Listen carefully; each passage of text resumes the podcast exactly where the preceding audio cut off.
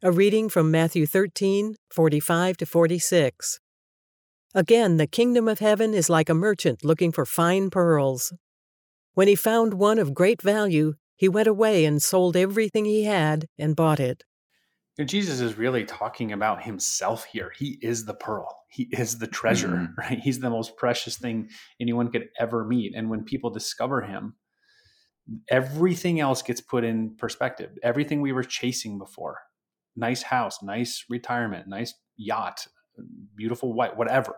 It all looks so pale in comparison to his highest value. And mm. Eric, Eric, you and I have talked um, a lot about Psalm 73. But Psalm 73 is on this exact topic. Asaph, the psalm writer, he says in the in the opening verses of Psalm 73 that he's dealing with envy He's envious of the arrogant when he sees the prosperity of the wicked. That's verse three, uh, verse three of Psalm 73. And he goes through this whole process where he discovers this, this pearl. He discovers this treasure in the field, and it's God himself. Now, he doesn't know Jesus yet because it's the Psalms, but he says this amazing thing in verse 25 of Psalm 73. He says, There's nothing on earth I desire besides you. Whom have I in heaven but you? That's recognizing the treasure and there's nothing on earth I desire besides you. He looks he looks into heaven and he sees God, and he looks back almost like that that um, blue marble picture from NASA, you know, where we get to see the entire world, the entire planet Earth. He looks at the entire planet and he says, "Nothing there. There's nothing there hmm. that compares to the precious value of who God is for me. I want that as a daily perspective in my own life." Uh, I, I, in the last verse of the Psalm, the, 20, the uh, 28th line is, uh, But for me it is good to be near God. Mm-hmm. I have made the Lord God my refuge, that I may tell of all your works. And you know, there's, uh, I, I, never, I, I, only saw this now. So, um, how can you tell of all of God's works if the first part of this is not in your heart.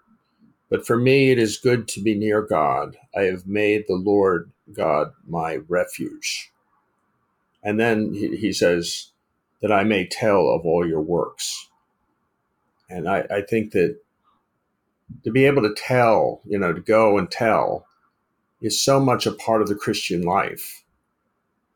But if you don't make God near to you, or if he does, if you keep him away, or you have other things you treasure more, it's going to be very hard to tell anybody mm-hmm.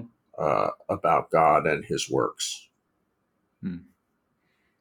Yeah, I think it's really difficult when we lose things that we love, um, when death happens, when um, you know financial means aren't being met. Uh, there's relational struggles all those things are, are important and matter. Um, but when at our very core, the deepest thing that we can ever need or desire is met in Jesus, that that are that who has conquered sin and death, that that those things are secure, it can carry us through. So when I think about one of those situations happening, and for listeners, we don't know what you're necessarily going through at this time, but to know that God's presence is there through it all um, it really triumphs over everything. Not to downplay those situations, but just to know at our very, very core, the anchor of our faith is always there.